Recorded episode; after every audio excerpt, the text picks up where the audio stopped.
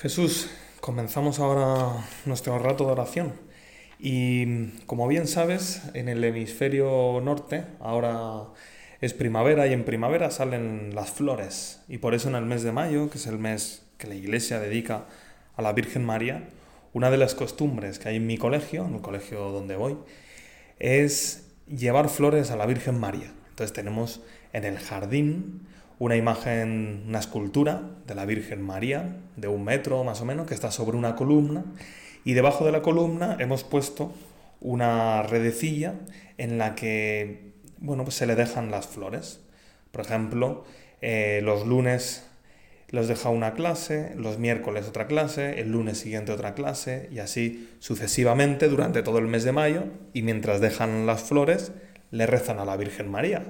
Le rezan una salve, algunos le rezan un misterio del rosario, algunos niños dejan un momentito de silencio y cada uno le pide a la Virgen lo que quiere. Bueno, porque hay distintos modos de dirigirnos a nuestra Madre Santa María.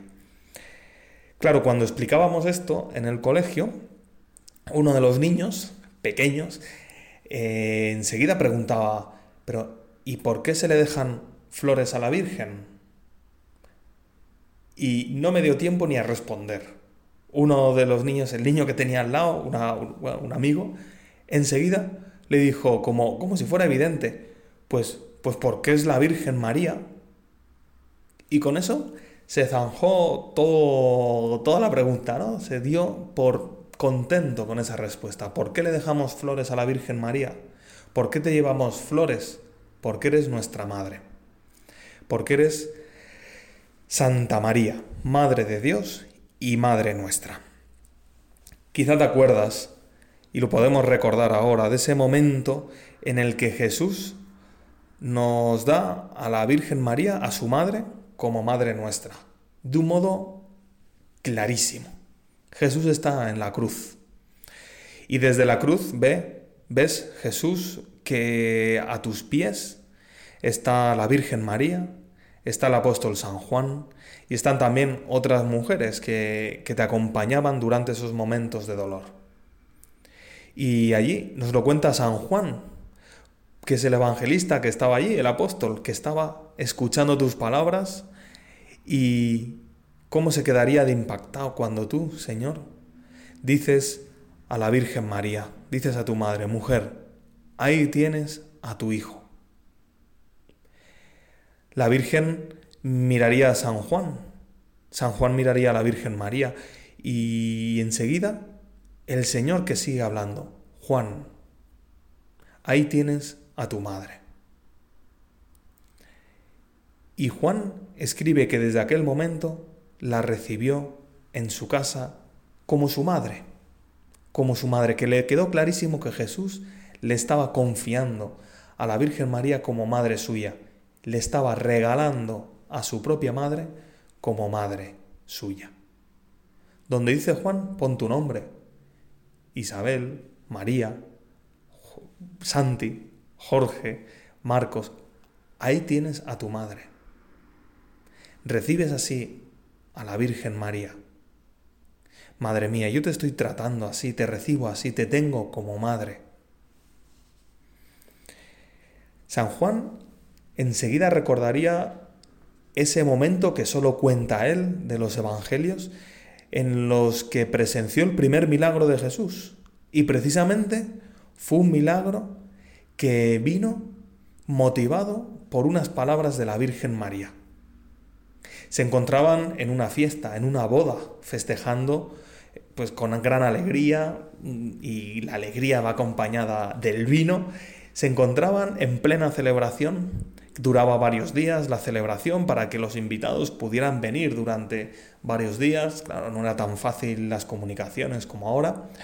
Y pudieran celebrar con los novios, con los recién casados, eh, esa unión. Y allí estaba la Virgen María, estaba Jesús y los primeros discípulos de Jesús habían ido todos al convite.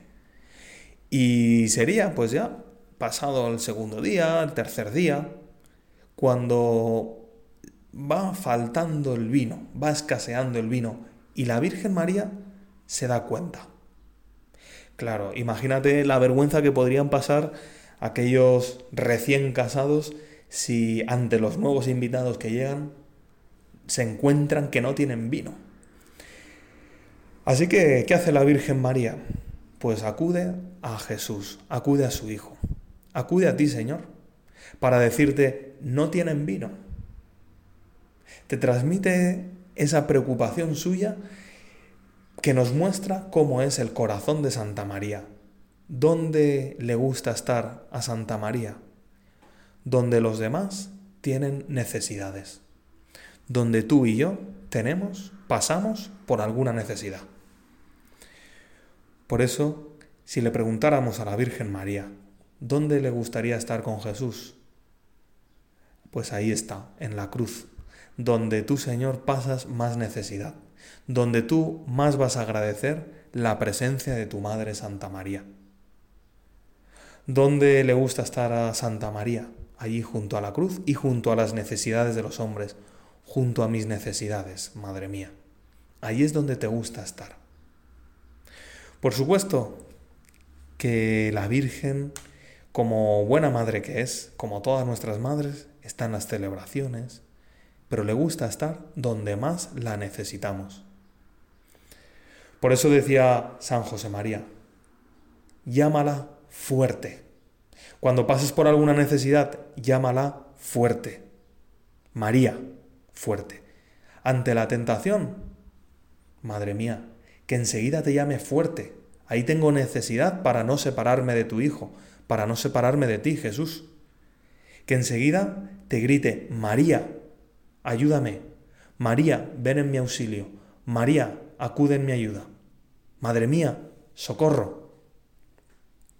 Y ante las necesidades, todos pasamos necesidades, aunque seamos jóvenes, el estrés de los exámenes, un mal momento, a veces momentos duros cuando, por ejemplo, un amigo o una amiga nos deja así un poco de lado.